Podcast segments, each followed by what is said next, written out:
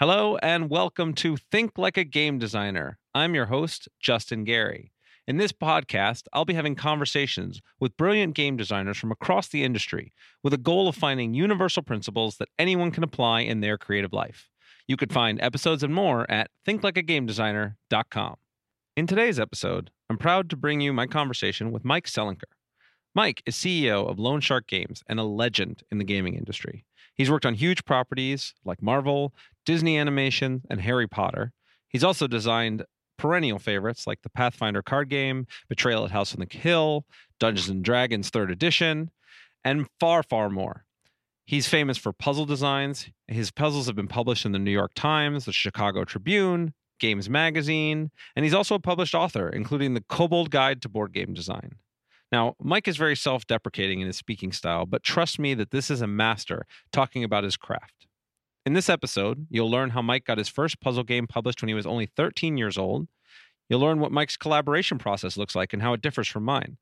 You'll learn how to get a job in the game industry, how repeated failures can lay the groundwork for success. Mike gives his advice for someone just starting in the game industry today. And you can learn all about the joys and perils of self publishing and Kickstarter and oh so much more. I know I really enjoy my conversations with Mike whenever I have them, and I hope you guys will enjoy this one as much as I did. And without further ado, I'll give you Mike Selinker.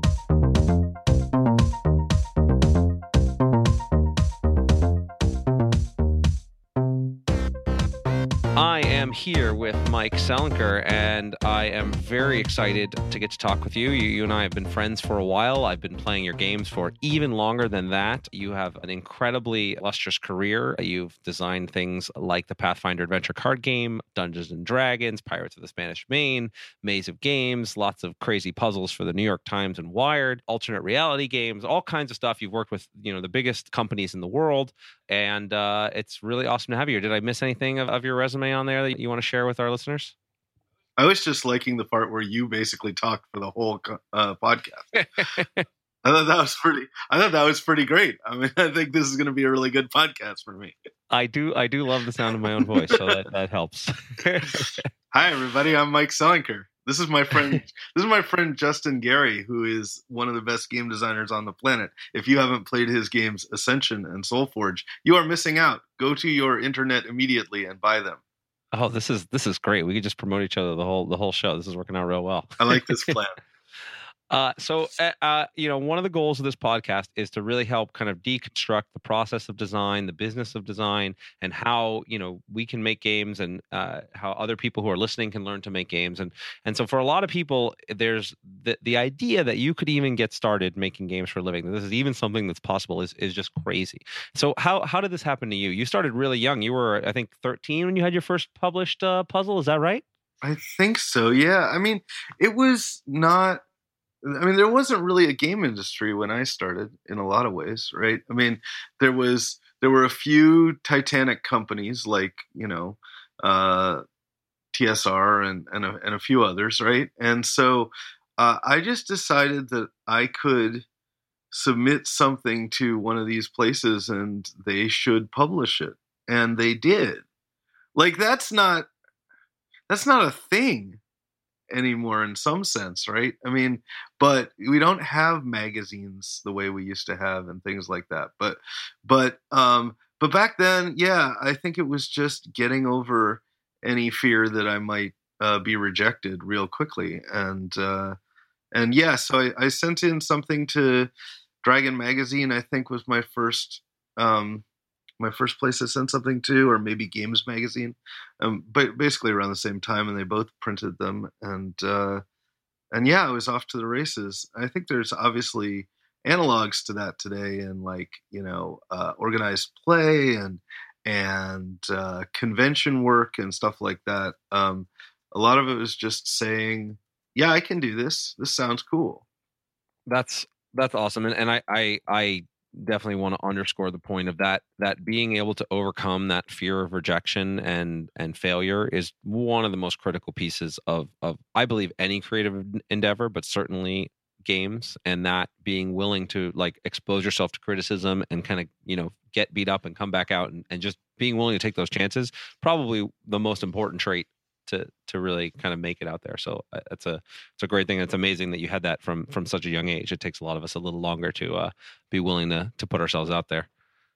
It's also important to know that I did get rejected a, a bunch of times. Not like they accepted some of my stuff, but not other things of my stuff, right? And so uh, I had to learn from that. Sometimes I would get back letters that said, just be better at things. And I had to not go, well, I'm just better than you think I am, and instead internalize that criticism and become better at it. And uh, yeah, it helps, you know, it obviously helps if you do it when you're not panicked about making the the bills and uh, and you know trying to find time in your full time job to get get. But I, I think anything really is is better than nothing. I uh, my my advice to folks is generally be the person known for that thing. Just do something, right? Do something that people say, "Did you see that thing? It was pretty cool," and uh, and it'll take off from there probably. So the to to dig into that a little bit, like you mentioned, you know, you started, you submitted your uh, your work to magazines, and that some of them got rejected, some of them got published, but that you know those magazines in the modern era don't really exist, certainly don't have the traction that they used to.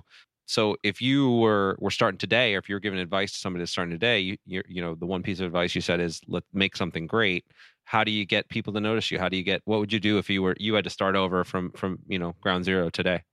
Well, first thing I'd probably do is go to a game convention, right? I mean, I'd start by finding out who the publishers of things were and getting to know them. Uh, you know, try to volunteer, try to um, demo, try to uh, put put games that I made in front of folks, so that they at least got an idea of who I was. Right? I mean, there is certainly some sense of trying to be the uh, the person who is uh, aware of your surroundings and what you have to be published in. But the other thing that you have that no, that I certainly didn't have was the ability to just put your stuff online, right? I mean, the it's so powerful to just drop something on Kickstarter or on RPG Now or just uh, what's it called, GameCrafter, any of those places, and just have a place to be able to point people to something you did. That's pretty amazing. So I would just do that. Yeah, that's uh that's definitely great advice. I think uh going to conventions and, and and getting in front of publishers. You know, most people in this industry are super super friendly and really, you know, even if they're not going to publish your stuff, you can usually get, you know, somebody to look at it, somebody to give you advice, and if you take that advice to heart and you are able to keep, you know, keep trying and keep improving, uh it's worth it's worth its weight in gold.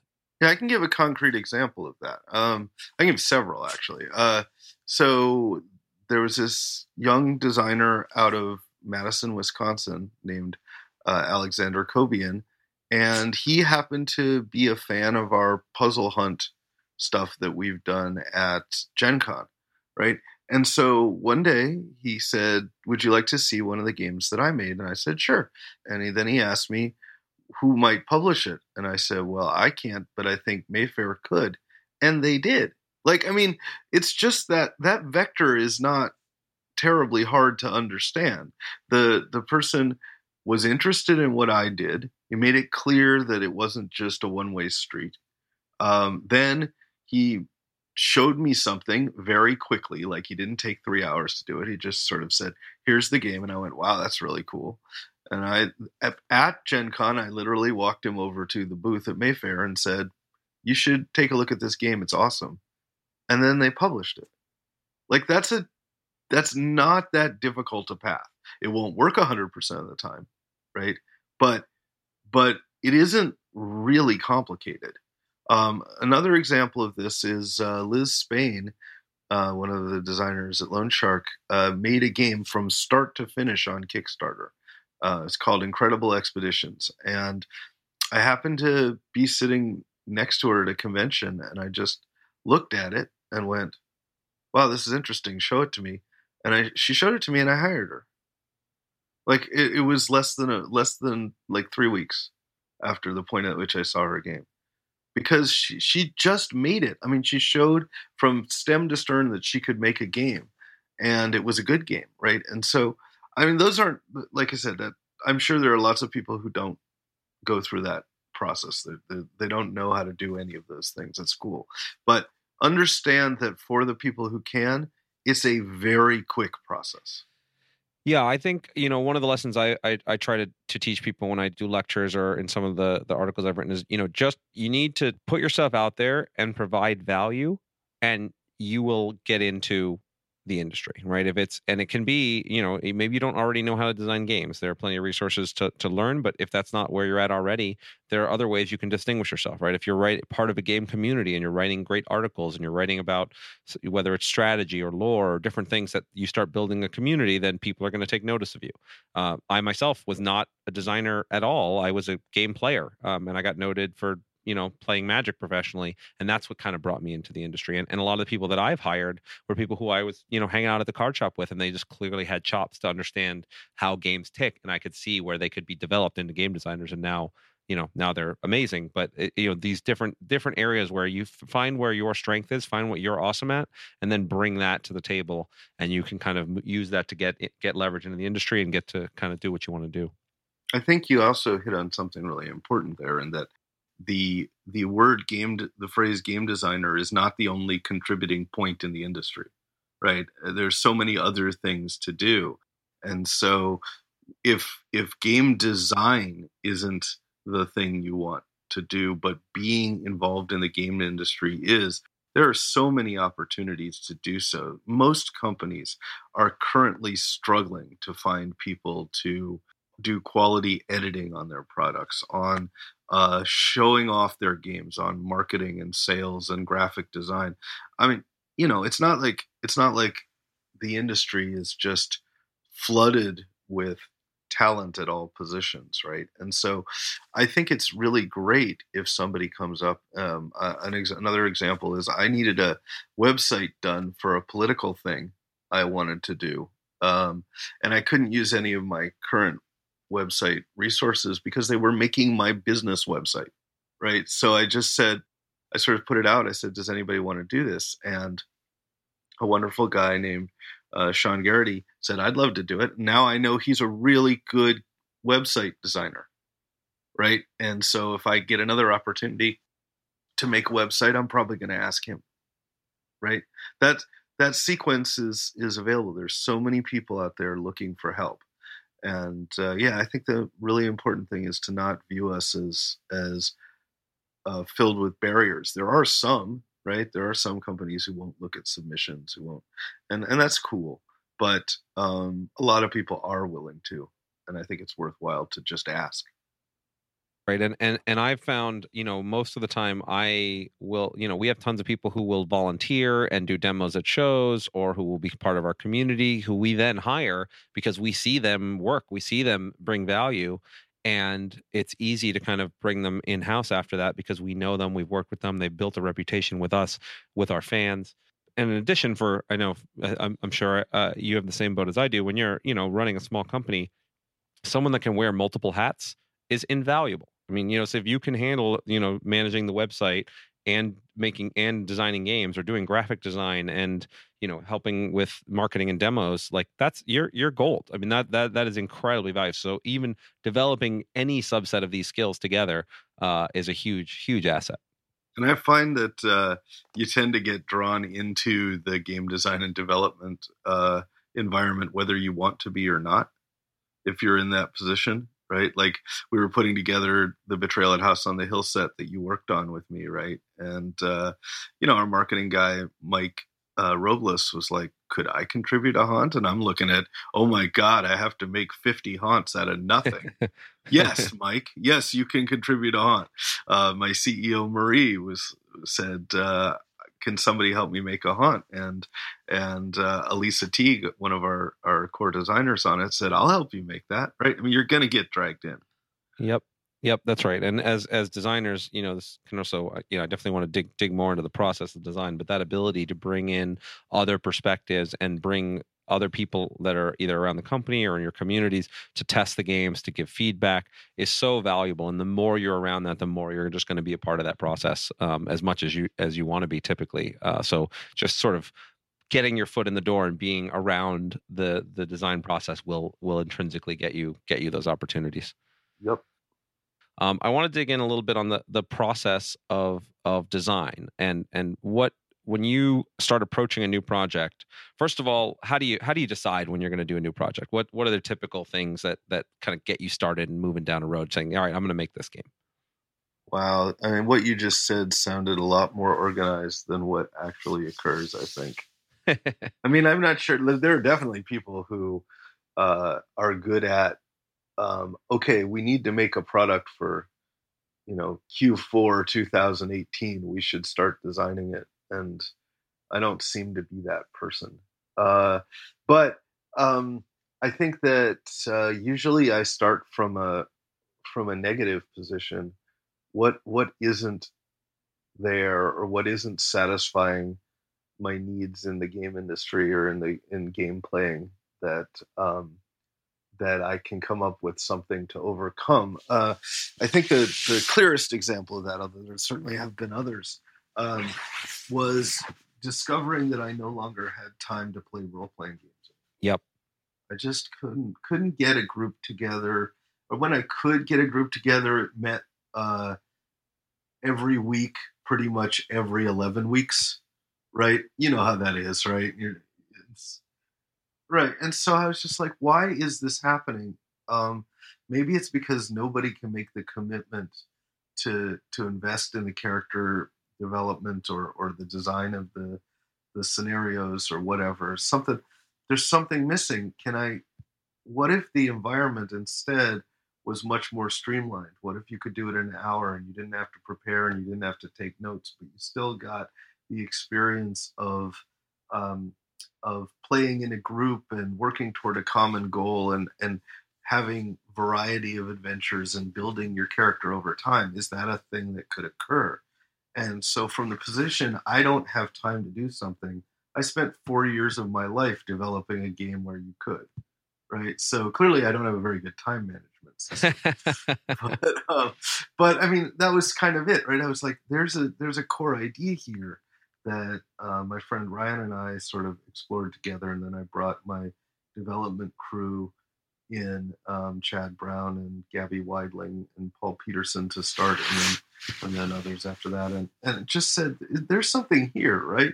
And they had lots of experience with RPGs and the sort of failure state of campaigns that tend to leave with a whimper rather than a bang, and uh, yeah, we were able to make something out of that. So I think that um, that's how Pathfinder came around, but I think a lot of games come from the position of just sort of making a topic statement. You know, uh, Lords of Vegas came from James and I sitting in a Chinese restaurant, and you know, one of us saying, "Wouldn't it be cool to make a game about casinos?" And then the other saying, "Yeah." Last I heard, um, when people make, uh, I read an article that was that that showed that uh, casinos tended to be retired about 15 years after they were they were opened, which is ridiculously fast for a building of any kind, right? I mean, you wouldn't buy a house that you knew you were going to dynamite in 15 years, right?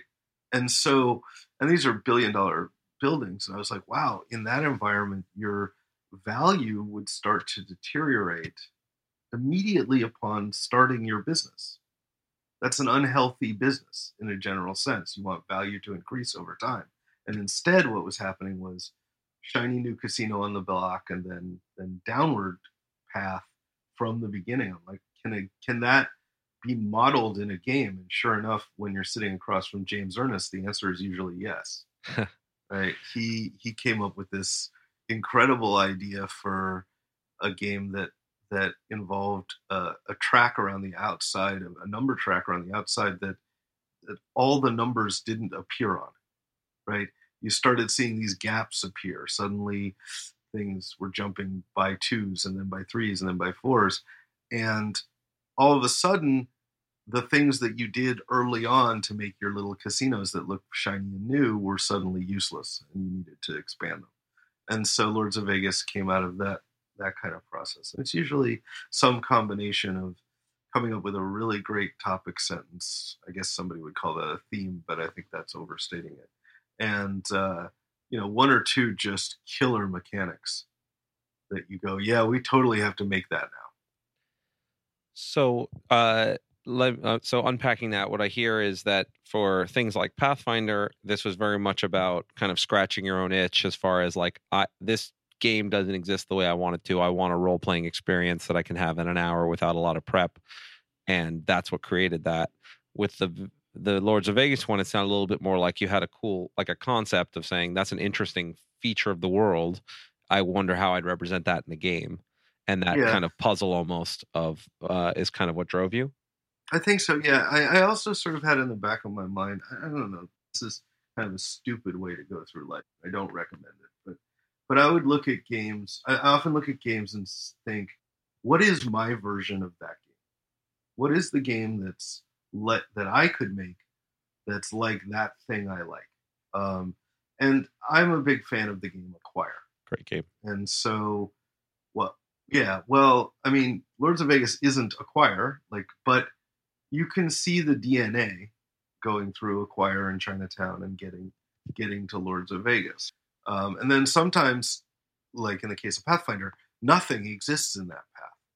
It has the the genre has to be created, and that's much harder, obviously, in a lot of ways because you have no touchstones, you have no idea what anybody would like. You can put a lot of effort into something that nobody wants. So you kind of have to hope when you're creating a new game genre that you actually hit the first time because it can be incredibly expensive if you don't.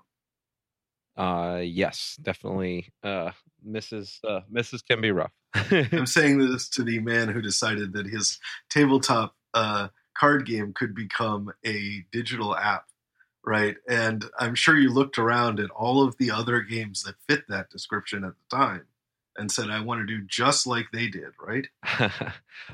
not yeah, not exactly. I mean, there wasn't anything. You had no models whatsoever, right? I mean, the only thing you had to go on was, you know, Magic Online. Had, you know, Magic, the digital application of Magic was like, uh, and that was like a million years from where you ended up.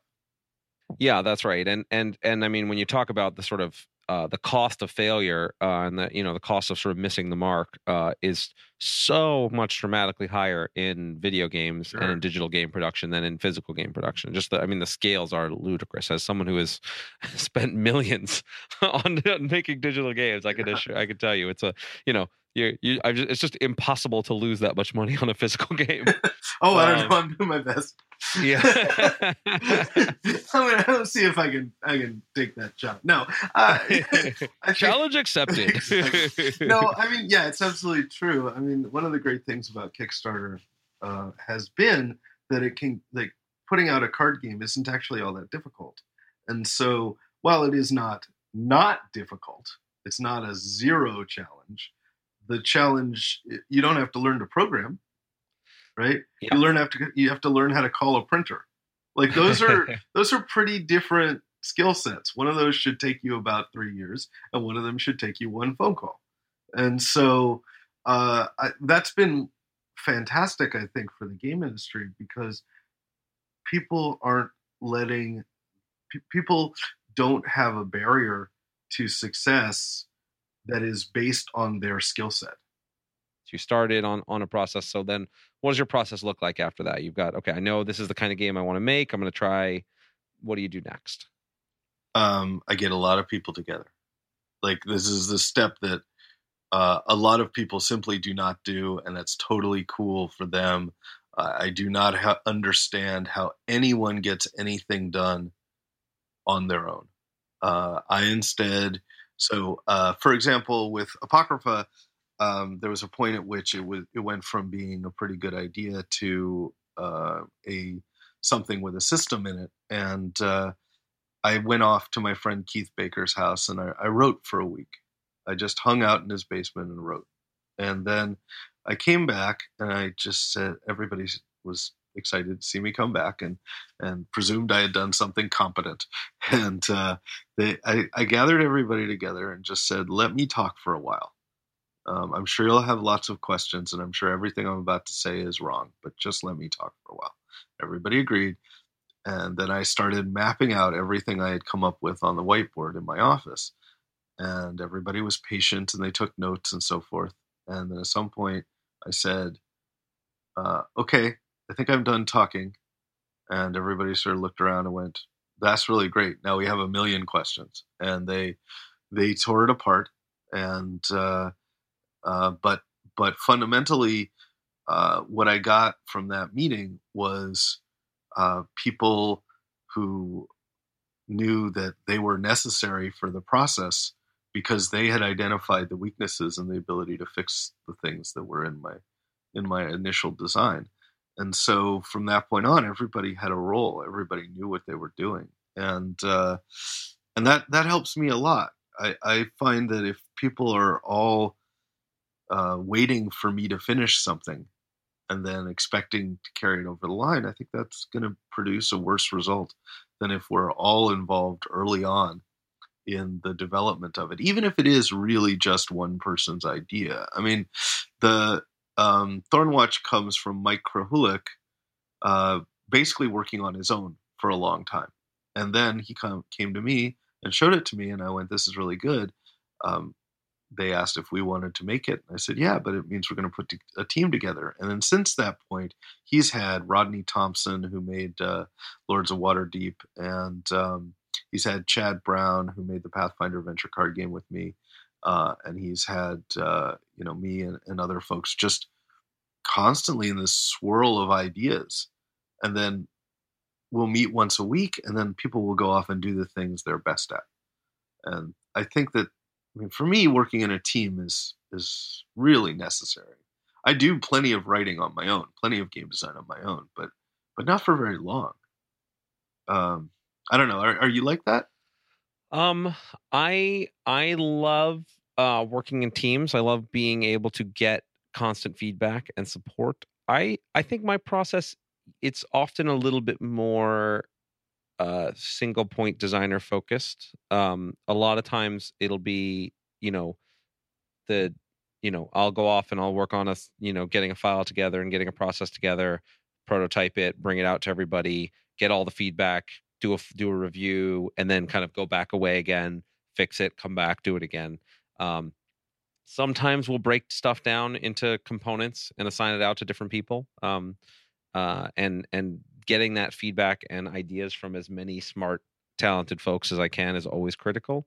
Um, but based on what you're describing, I think my process is a little bit more like single point kind of lead design lead focused uh, than it sounds like uh, yours is. Maybe it's just a matter of emphasis. Yeah, I know. I probably, but I mean, I'm definitely at the far end of the collaborative spectrum, as is obvious by the credit lists on on most of my stuff. Right? I mean, yeah, I probably could have designed Betrayal at House on the Hill, Widow's Walk by myself, but I thought it was cooler to have you and the rest of my friends um, contribute fantastic ideas for it. And uh, and you know, I mean, uh, I think I get rewarded for that in a couple of very positive ways. The first is I think I sell a lot of copies of things based on you know having really good blenders of ideas all in one place and, and finding the best thing and cutting through the bad ideas and just drawing out the most amazing stuff.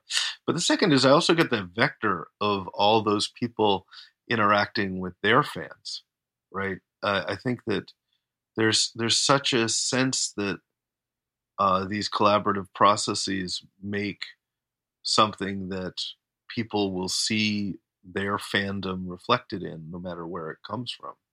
And so I enjoy it a lot. I do make things by myself, though. I, I I would say that the the Maze of Games was was me and then Gaby um, just basically sitting together and knocking it out. Like just just it's us. This is a very personal project. We're going to make it, and then bringing in um, uh, Tanis to edit it and Pete to do the art and the graphic design from Elisa was was a, still an incredibly small team by comparison to many of the other things that we we make, and that that felt a lot more personal. And I think it it shows in some ways. I don't look at Widow's Walk and say that's my game, even though my name's on the box. I look at it and say that was a pretty fun group of people to hang out with. Yeah, that was that was an awesome project. I was I was honored and super excited to be invited to to, to do a little part uh, for that because it's you know a game I grew up on, and to be able to kind of contribute there is uh, was great. And I know I'm sure that uh, all the other designers uh, felt very similar. That got a chance to participate. So that yeah, was, that was very cool. I think the great thing about the product is I never showed the totality of it to anyone uh, during the process. I, I didn't let anybody get overwhelmed by the fact that we were doing the first expansion to a game in 12 years, and and you know now it's a now it's a classic. Now it's part of history, and so you're caught up in it. I was just like, no, let's just focus on your thing, right? Let's you and me talk about clowns in the hallway of Gamma, right? That's basically what we did, right? Yeah, that's and right. we're like That's right. this this aspect I think works great. This aspect could be could be cooler, and and so you didn't have to worry about the other hundred plus pages in the game. We just had to worry about your thing, and uh, that process was really good. I felt that you know some people like you, really experienced game designers. You know, I didn't really need to have deep mechanics discussions with right? I was like, I was pretty sure your mechanics were going to be great. We're going to test them out, let you know if we find anything, come back to you, you know, make some suggestions. Here's how the pie throwing I think should work, you know, that kind of stuff, right? Real, real sort of basic uh, game designer to game designer conversation. Um, with other people like um, Anita Sarkeesian or the Double Clicks or, or stuff like that, this is really the first time they're they're doing anything like this. So the conversation is much at a much uh, more ten thousand foot view at some point. It's like, okay, what do we want to happen? What are what are cool things that could occur in this context? What does it feel like? And then run off to the corners and say, okay, guys, Anita and I came up with a mechanic for uh, or for for a concept of plastic people all over the house. Uh, how do we replicate those people? You know, how do they how do they spawn? You know, and then come back to Anita and say, came up with this. What do you think? You know, I, I think that there's there's lots of different collaborative processes, and uh, and it's it's cool to be cool to be a part of them all. But I, I shouldn't over over dramatize it. I really do value time just sitting by myself or with my dog on my lap and knocking out game concepts. Yeah, and I, and I'll actually just uh, underscore that that there's a point in there too that that setting aside time to work on games, to work on the creative projects. It's shocking how many people who say they want to make games don't don't do that. I mean, it, it it's not you know the the creative creative genius uh, is not uh, something that's kind of out there. It's something that you just work and work and work and you make lots of really crappy things and every now and then you get something awesome and then you can start showing that to other people and start moving things around moving things down the road and just that setting aside time to have peace and quiet and work in you know an environment that that that suits you and and just kind of create stuff uh critically important Yeah, I don't understand how. I mean, we talked earlier, like you know, now there's no barrier to entry. You can come in, you can do it. But, but I think the biggest barrier to entry is actually time to get good at things. Um, uh, you know, I mean, I have I have my ten thousand hours in right right from Malcolm Malcolm Gladwell's Outliers. Right. I mean, I have I have done that, and so when people come to me and they say, I've got an idea, and I can say, well, here's the problem with your idea. I've got I've got some basis for that, and so if you don't have time to make that a skill set and a and a um, and and and iterate and fail and iterate and fail and iterate and fail. Um, I don't I don't know how you get anything done. I don't I don't understand how. I mean, there are definitely people who have hit like right out of the gate with their first idea, um, without any of the time to do that, and I am just in awe of that. Uh, you know, the um, William Attia made the game Caylus, uh, and I met him in at Essen, and I, I don't know. Have you played Caylus? I really like. I really like that game. i uh i've i haven't played through a full game but i've i've you know read the rules and watched i'm familiar with it So I mean, it's it's very much you know, it is a definition of a Euro game, right? And uh, Yep. and and you know, I met him. He's a young guy. I was like, "How did you get to the point where this was ready?" And he just went, "Well, I made my first version and people liked it, so I took it to a publisher." I'm like, "What? is that a thing? That's a thing that can happen because because I don't do that. I mean, I don't. I come up with good ideas on my first try, but they're not publishable. right? I mean, I don't think they are anyway. So every now and then I have a game like um, like Sausage Party, right? Which was it just a I came up with it and I just said I think this is good and it's ready to go. Or Unspeakable Words is like that too. Yeah. But I don't know if Bad Beats was like that for you. Bad Beats was pretty fast. It was pretty fast, uh, you know, and the, the the but I still, I mean, I still went through hundreds of iterations. It's just Sure. the game was the game took five minutes to play, so hundreds of iterations went very quickly. Yeah, exactly, exactly. Yeah. Um, no, I just I I'm not. I mean, I'm sure William worked very hard on the game after he took it to that publisher, but but I don't. Yeah, I don't have that experience. I have the. I come up with a big picture view of what I think might work, and then I work on it for a year or more before it's before it's ready to show. Yeah, I, thankfully, I have other things to do in that year. Like I'm not like solely dependent on the idea I just had to make us make us uh, have money on our table. I mean, I like you. I have a small company. Um, we have about ten people plus a whole bunch of freelancers, and uh, you know we need we need uh, to have to have things that we did things that we did three years ago are paying our salaries today. Right. right? Because if it was just i came up with this today it's got to pay our bills you know in three months that's just not a thing i have. That's not a thing i can do. Yeah. and uh and so thankfully i've got enough resources in place that the things we did three years ago are still doing a good job of paying paying our salaries yeah. It's a it's one of the things I was you know try to have sort of a balance of like where you know we spend time on our bread and butter and working on the next Ascension expansion and the next SolForge expansion. We spend time you know sort of working on new very speculative projects we spend time finding partners and other people that we want to work with or new ip we want to work with to kind of build out projects for that and, and having that sort of balance in a portfolio um, i found to be really critical to to keeping a company going and and not going crazy uh, when when something doesn't work or an idea takes longer than you think it's going to take Yeah, I've been. Our company's been around for 13 years, mostly because of that philosophy. People will say to us, "Why aren't you just working on Apocrypha all the time until you get that done? Why would you take time to work on Betrayal at House on the Hill or something?" I'm like, "Well, a we want to, but b the creative process isn't linear. Uh, we don't just come in and make. You know, isn't there like there's a progress bar."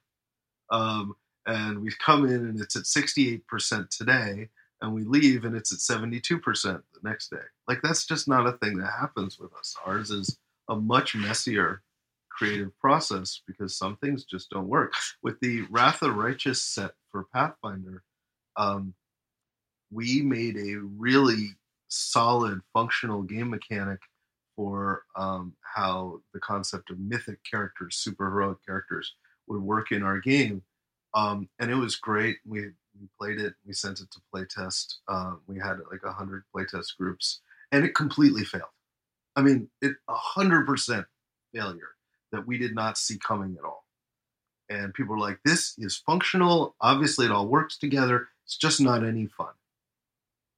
And we went, "Oh, wow, that's really bad." is it bad that your game's not fun? Is that a Yeah. That's that's, that's one of the, your higher order problems. Um, so so we went back and we did it again and we said all right scrap that. We need to come up with a totally different way to express uh you know superheroic progression. Let's okay got it. We figured it out. It sounds good. We built it. We played it. We liked it. We sent it to playtest and it failed. Completely failed again and now our publisher paizo is saying well when are you going to be done um, and we're like not until this works and we went back. We actually got a real value from having our friend Max Temkin at uh, Cards Against Humanity come over um, to just playtest with us. And we, I said, you know, Max, you're a good game designer. Let me tell you what's bedeviling us today. And he sat down and he said, okay, well, let me try this idea after a little discussion. And he took a way that we'd never thought of doing so. He said, you know, can you get uh, can you get Paizo to pay for a token sheet? Our game doesn't have any tokens. And said, yeah, we could probably do that. What do you have in mind? And he basically took a whole bunch of coins and started using it to represent mythic power. And I was like, holy cow, we never saw that. And we played it and we liked it and we sent it to playtest and they loved it.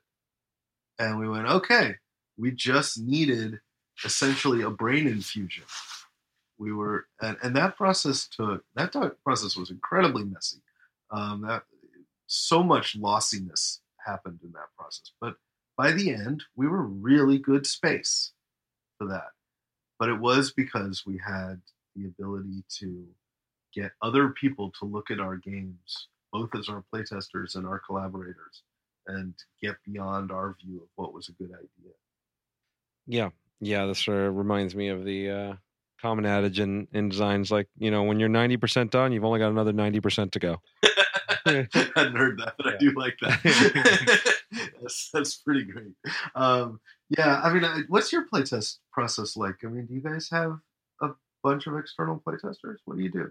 Yeah, we have we have external playtester groups that we use. Um, you know, we have uh, uh you know, obviously we play we play in house a, a, ton and, and and work through things. We have a, a, lot of you know for our different games, especially for the established brands. It's much easier to have playtest groups. We have a bunch of Ascension playtest groups, a bunch of SolForge playtest groups. Uh, when you have new games, uh, we usually keep the circle a little bit smaller, and then I will actually just I'll go to the local game stores. I'll go to different events when we do conventions. I'll show them off to people um, and just kind of get that that face to face, like really see see how people react and uh, and and get that feedback, which is absolutely critical. Um, and that's yeah, and and so it's it's my favorite. One of my favorite things uh, of all time is actually getting to be at the conventions, see this full spectrum of people like playing your finished game and being really excited about it and seeing your fans and then getting people to play your like brand new game and seeing how confused they look and how unhappy they are and what things you've got to change. One, one, one uh, time recently, um, our CEO Marie sat in on one of our playtests, and I'm sure you've had this experience, but for other people it can be incredibly baffling, where they're they're playing for a while, it's going fine, and then suddenly one of the developers will say, "Let's talk about this," and then a 30 minute discussion breaks out in the middle of the game, right? Because you're like, yep. we have to resolve this before we can even move on in this turn. That's right. And she, that's she right. said, um, let me ask you guys a question. After like five minutes of this or 10 minutes of this, let me ask you guys a question. Um, do you think that you need to resolve this before we can go on? And can I help you with that? you know, immediately the guys are like, well, yeah, no, we'd love your, well, actually, no, this, this one issue requires vastly more knowledge about the system than, than you have at the moment. So you probably aren't going to be able to help us with it. She said, okay, great. And she went back to doing her email until they were done with that. And then she jumped back into the game, right? I mean, like, that was fascinating to me to, to know that happened because you know, it showed tolerance on everybody's side. Like the guys wanted to make sure she was interested in helping until the point they realized that they literally were the only people in the world who could solve their own problem. Right. Like no other people could help them with that because what they were trying to do was patch a hole in the game that was that was evidenced by something that Marie did that they had just simply never seen could exist. That's right. Yeah, there's there. That's I mean that's where the value of playtesting and outside outside playtesters comes in because they you bring so many preconceived notions and assumptions in when you make a game and when you start playing that game, and somebody else that doesn't have those going to knock you upside the head and make you realize, oh, okay, wait, I didn't think of this and this, and that means this thing doesn't work, and then I have to redo, you know, and it just kind of has this cascade effect where you know uh, games are very sensitive creatures. And, you know, you change one knob and then everything else has to be readjusted to refit to that. Yep. Uh, so yes, we've had many of those. Yeah. We've had a five minute, you know, five minutes of a game that turned into an hour and a half of discussion uh, on a regular basis. So. Yeah, and I, I, think that nobody's prepared for that. They think that um, they think that uh, what we do is play complete sessions of games and then go off and discuss them, right? And that just this doesn't almost ever happen. That's right. Yeah, not till till very very late in the process usually. Yeah, and and that's and when it's happening like that, you realize you're in a pretty good spot. Like that's right. You, uh, we were playing um, uh, the base set for Apocrypha is basically done, and so we were playing the last sort of missions to just make sure we didn't have a flaw somewhere, right? And and they were just zipping by, and we are just like, "Does anybody have any comments on that?" And people would go, "No, seem great, seem great, yep, okay." And you know, when, Huzzah. when you hit that, you know, it feels so good when when everybody says, "No, I don't have any changes," right? Yep. Um, but you take a long time to get there, and uh, you know, I, I don't know what it's like to um, to not have like I, I can't imagine hiring somebody who uh, who didn't understand that I wanted them to be brutally honest to me, right? Like um, the the fact is, uh, there's a rule at Lone Shark which is nobody gets to be right just because of who they are, and so you know I can get on there and I could say, look, guys, you're just gonna have to trust me on this, and everybody will just sort of look at me. I go, oh, right. That doesn't work, does it? I don't get to do that. Um, I, I have to prove everything. Prove it is the the central ethos at Lone Shark, and we've discovered that it's really bad in our interactions outside of the design team sometimes. You know, because we'll be challenging people in the same way we are in the design meeting. Like, why can't you just accept that this is the way this is? Yeah. Because I just told you it was, and I'm like, oh right, no, guys, guys, that actually is how the world operates. um, you go, you don't go, you don't get on a bus and then uh, say to the driver, prove to me that you're going to drive this bus downtown. you instead note that you got on a bus that said downtown on it, and that's the way it's gonna be. right? There's no point where we take a poll of the bus riders to see if people still want to go downtown midway through, right? Just like, but you know, it's hard to get out of that design mode of no, seriously, you have to prove everything you do, otherwise, we don't trust it. Yep. Yep. Um, and I think for us, obviously, the reason we were that hard on each other is because we know what it's like when the customer finds the things we should have figured out on our own. That's the worst. The worst. And it always, it always, it's going to happen. Right. But Yeah. but you want to avoid it as much as possible. Way better to, to beat each other up than to get Right. beat up by customers or have them not have the best experience they could have. Yeah, so um, you know, everybody feels worse then. So it's much better to feel like twenty percent bad uh, during during the design session than to feel hundred percent bad after the game comes out.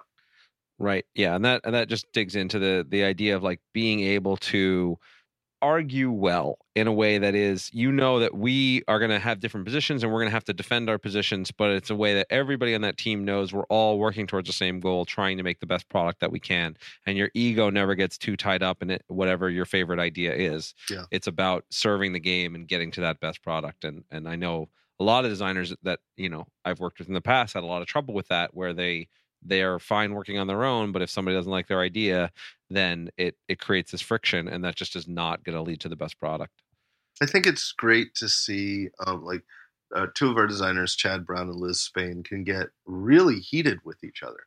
Um, uh, they can get pretty up in each other's grill about, you know, I don't know why you can't see this. I am trying to explain it to you. Uh, you do not understand, and you need to understand. And then somebody will come and say, uh, "Who wants to go to lunch?" And we'll go to lunch where everybody's great right right? Because they don't they they their their method of communication is to be passionate and to be uh you know defending their their position and so forth but they know at the end of the day we're just making games Yep. right i mean it's just it's not like we'd much rather be be friends with each other than agree with each other all the time yeah no i i i, I generally uh, work hard to surround myself with people that disagree with me a lot Yeah. uh, it, it's i i enjoy that process uh, and uh, and feel like it makes me better. Even if even if i think they're wrong the fact that i have to defend myself and articulate my position makes makes me better at doing what i do. We do understand we're mutants though right? I mean like nobody else is like oh that's oh that's totally right like i i in high school i was voted most likely to disagree with anything you say sure that, I, I I described I had it took me a really long time. It wasn't until college that I realized that most people don't like arguing. Yeah. Uh, and I had uh, what I called a, a broken pissed off meter. Like I couldn't, I didn't even realize that people were getting really angry when I was like debating with them. I at least have a good. I at least have a good sense of that. But but Yeah, I figured it out. I figured it out since then. But uh, but yes, I love it when I can. I I ha- I, I try to surround myself with people who sort of feel similarly about the values of debate and, and disagreement in in in learning and, and strengthening and, and understanding. I have a question for you about uh, some of the people that that you work with. How many of the people that you worked with came from the sort of competitive environment uh, that you came from? The, the sort of you know gameplay is a a competitive money making aspect.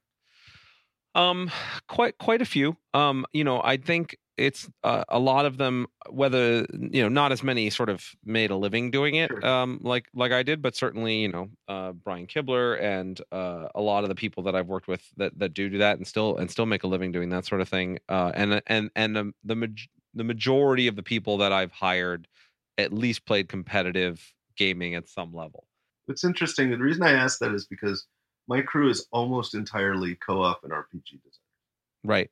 Like like um, none of them have ever done the you know play for play for cash uh, environment. None of them have you know been told over and over again that that competition is the the main thing. And yet, I sense our teams would be very similar, despite having you know essentially been taught exactly the opposite lessons. Well, I, so uh, and I I want to this will this will be a good transition because I I really want to I want to dig into a lot of the aspects of game design that I think you are just the best in the world at and areas where I I have a lot to learn from you and and some of that is that that storytelling and world building component. I think your you and your team do a, a an amazing job of putting the story that comes across the world that comes across being immersed in the game as you play um and and i i i want to i want to dig into kind of how that comes about for you like uh, when you know what the you know like apocrypha and the different things that i can see come to life there and i mean obviously you know building act you know the classic rpgs and worlds and dungeons and dragons and pathfinder and, and it just I, I feel like i am there and i am a character in this world when i'm playing how, how do you achieve that what's what is it that you think separates you from from you know other games and designers that are out there Sure. I mean, obviously, um, I, I also have uh game designers that I think are really good at that. So I'm, I'm not going to wholeheartedly accept your your painting of me as as some sort of titan in this regard. But um, but yeah, I mean, we certainly do stress that quite a bit. I think um, uh, a lot of it is me myself, right? Like that that my interest is is not peaked by a mechanics only game as much as a lot of other people's is. So I mean, I personally come at it like what's the what's my motivation? You know, like the, the Right. actors do, right? Uh, but um, uh, I I really try very hard to surround myself with people who are better writers uh, than I am, and I think I'm pretty good. But uh, but you know, when we made Apocrypha, I was like, wow, I'm going to write something that's about fractured memories. That sounds like a really cool subject, and I can write some. And I wrote up a bunch of them, and I think they're pretty good. Now, Pat Rothfuss, would you please write some of these and show me whether whether I write the best of these? The answer, of course, I don't. I just gave this to Pat Rothfuss. I just gave it to Jerry Holkins and Erin Evans and Kij Johnson and Keith Baker and you know people who just and I said, look, I need I need a filtration system that produces just the best stuff in this regard. And that's the same thing on on Betrayal, right? With all the authors, I was just like, I'm going to the most creative humans that I know to try to try to get the best ideas. So part of it is definitely what I want to be immersed in the world, so I surround myself with the people who can immerse me in my own world.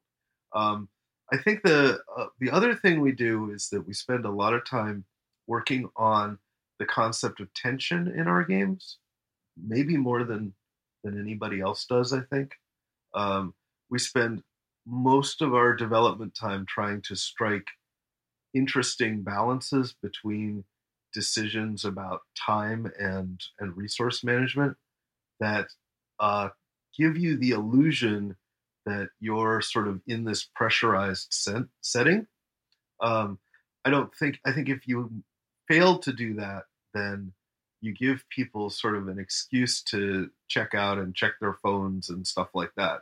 And in our games, that doesn't tend to happen much because you're we've spent so much effort on trying to create this knife edge that you're always standing on that uh, in Thornwatch you don't look away on other people's turns because if they don't succeed at their thing, then as a group you are in real trouble, and so you need to help them.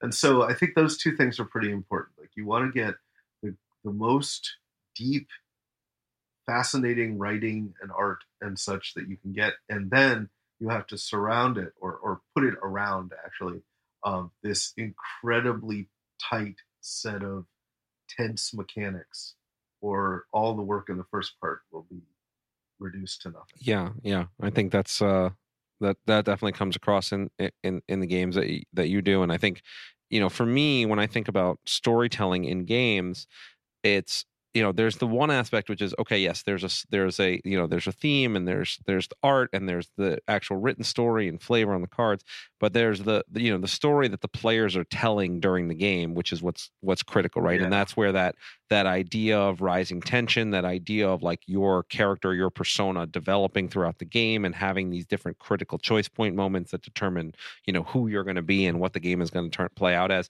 like that you know that that interests me a ton in the way that like what how how games tell stories and how players tell stories through games is very different than how you tell a story in a movie or in a book where there's this sort of linear process that has this you know kind of neat tie-ins and everything kind of fits in together. Here it's it's a lot messier in a world of games because you don't you don't control the, the as a designer you don't control the full story. You you can kind of set the put the set pieces down and and kind of push people and and, and create those little tension moments but it's really the players that tell that story I think our games try to uh, emulate how poker players talk about bad beat stories.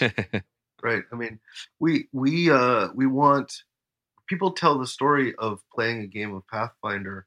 They don't say "I said" very often. They talk about what I did. Right. But what I did is surrounded by so much backdrop. Right. It isn't I ran into a nine nine creature right? That's that's not how you talk about your games of magic, right? Right? You talk about how you you know, uh, you know, oh my god, the the uh, I, I, was able to cast Verdant Shield, and that was the only thing that stopped the the army of Driven from from running over us, right?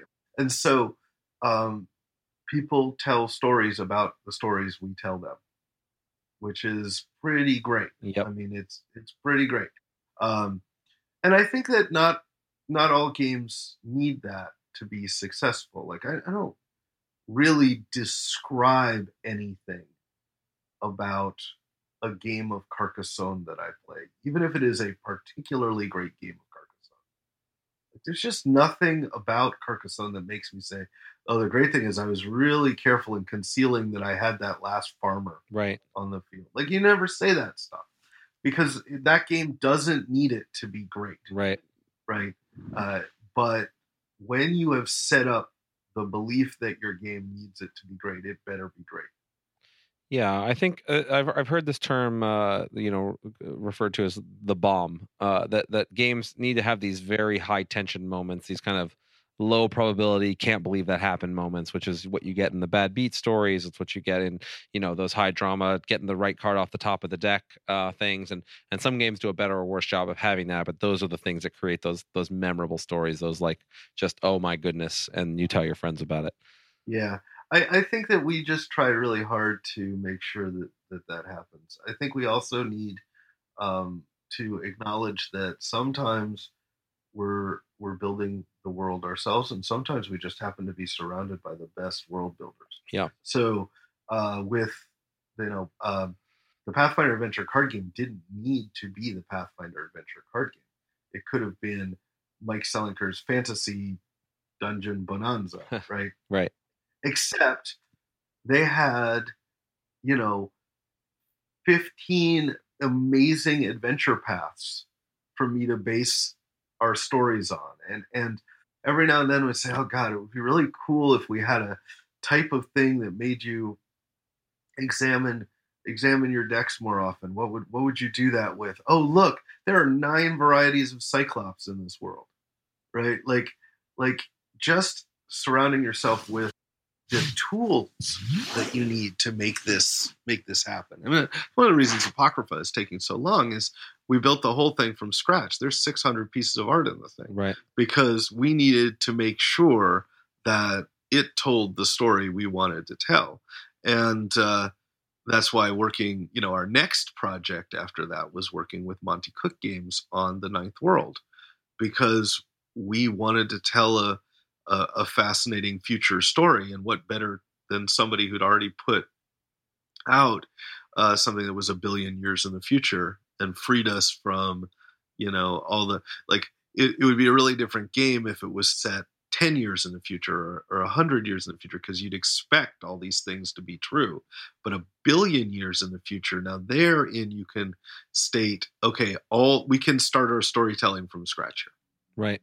We don't have to and and that's what we were looking for. And so yeah i, I think it's worked really well for us to um to uh to both create our own properties and to make other people's properties better uh and i hope we get to strike that balance you know i wrote a book called puzzlecraft um, which is about how to design every type of puzzle that i know how to design and my friend thomas snyder who's a logic puzzle designer co-wrote it with me and um, and it's there to say, okay, in bite-sized chunks, you want to try to do this kind of puzzle. Try this process.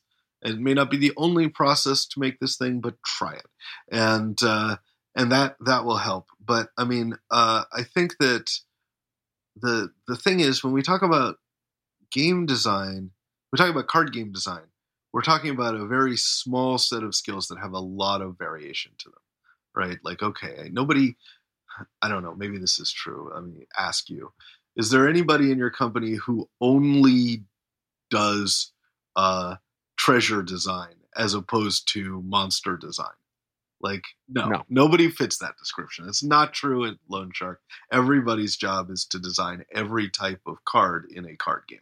Um, no, there are no specialists in armor at Lone Shark, right? Like that's not a thing for, right? But there really are specialists in puzzle design, right? So uh, there are people who can't design word puzzles but can design really good logic puzzles. or people who can design logic puzzles but have no sense of spatial dynamics. Like I am like that. I'm bad at space. Um, I uh, I can do um, procedure very well, so I can say you know the logic puzzles that are like uh, there are five people with and and who in some combination have the last name Smith Jones, you know that kind of thing, right? I can design those really well, but um, if I have to design a thing where I have to keep track of you know like shapes that go together um, or number strings and stuff like that, then I start to get worse at the job than than some other people, right? So each of those little puzzle processes requires some time to build, and there's hundreds of them. So you you have to just sort of not try to be an expert in everything right at the gate. Um, I know people who are puzzle makers and they who call themselves puzzle makers, and literally the only thing they can make is crossword puzzles.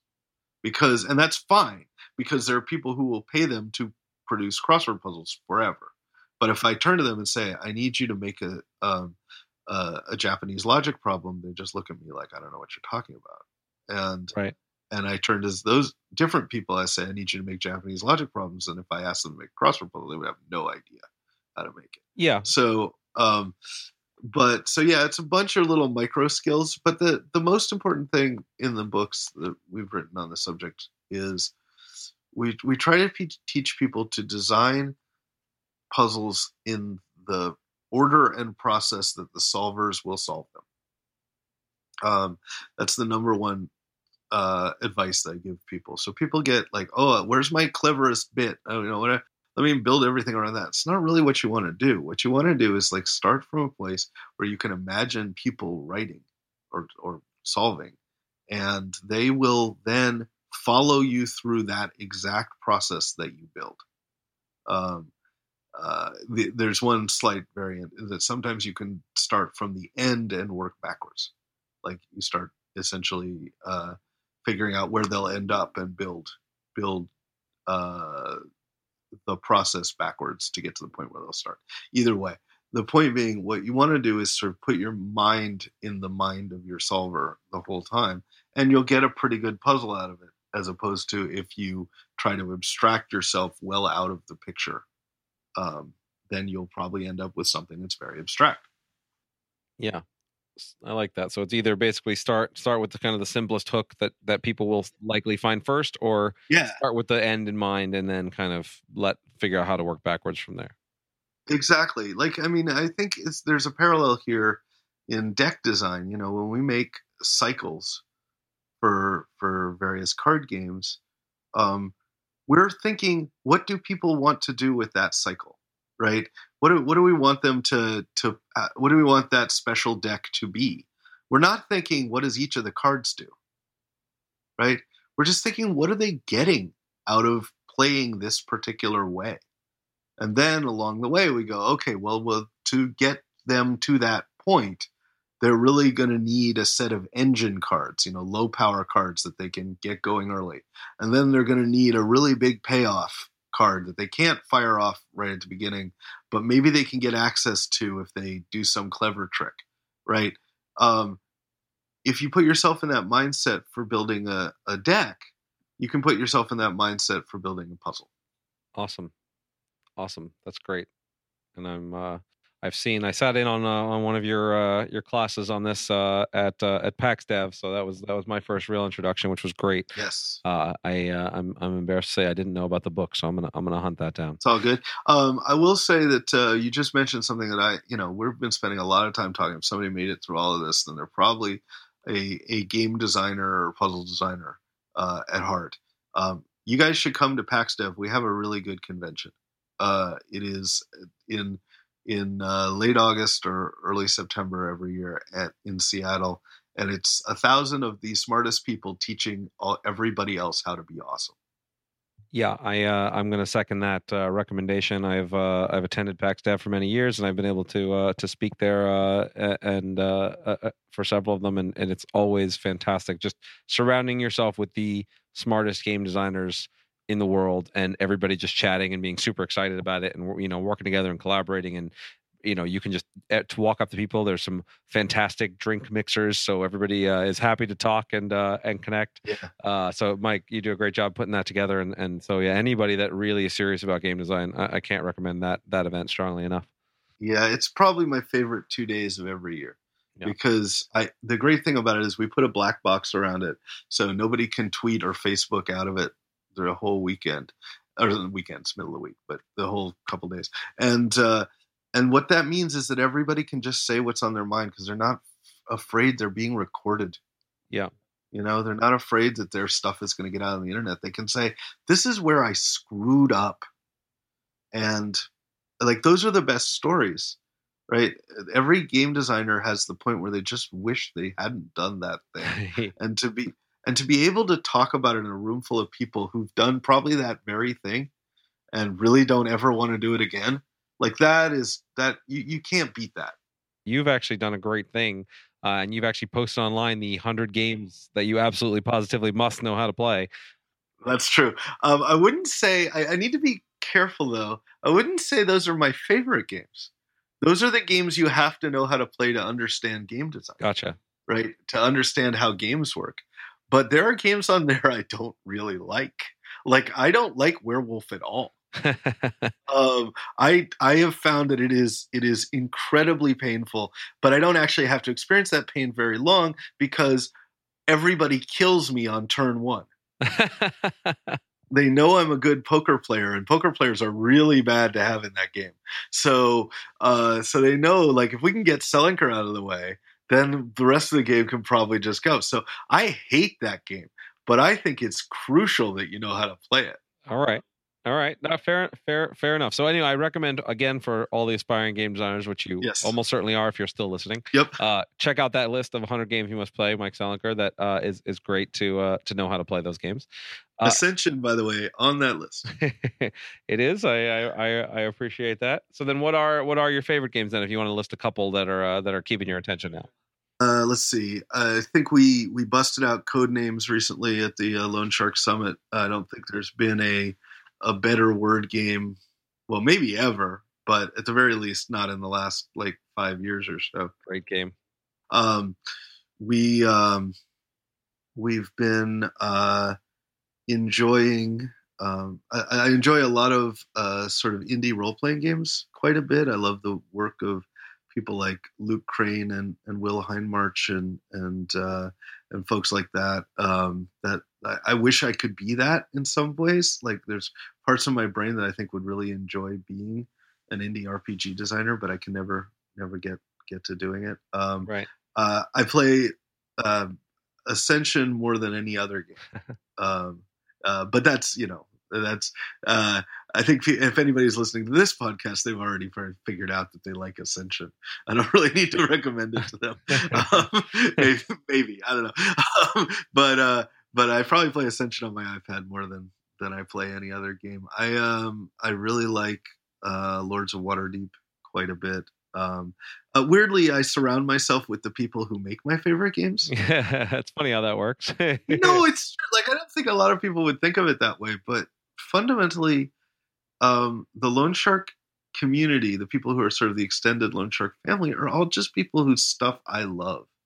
Uh, and so there's a decent chance that not only do I know the person who made something I like, but that I have gotten to express that to them uh, and that they have returned that with, I really like your stuff too right? So uh, I'm a huge fan of that. Like uh, Antoine Bauza is another really good friend of mine. Bruno Faidutti. These are people who are just simply the best. Like there just isn't. Yep. Like you know, um, and so.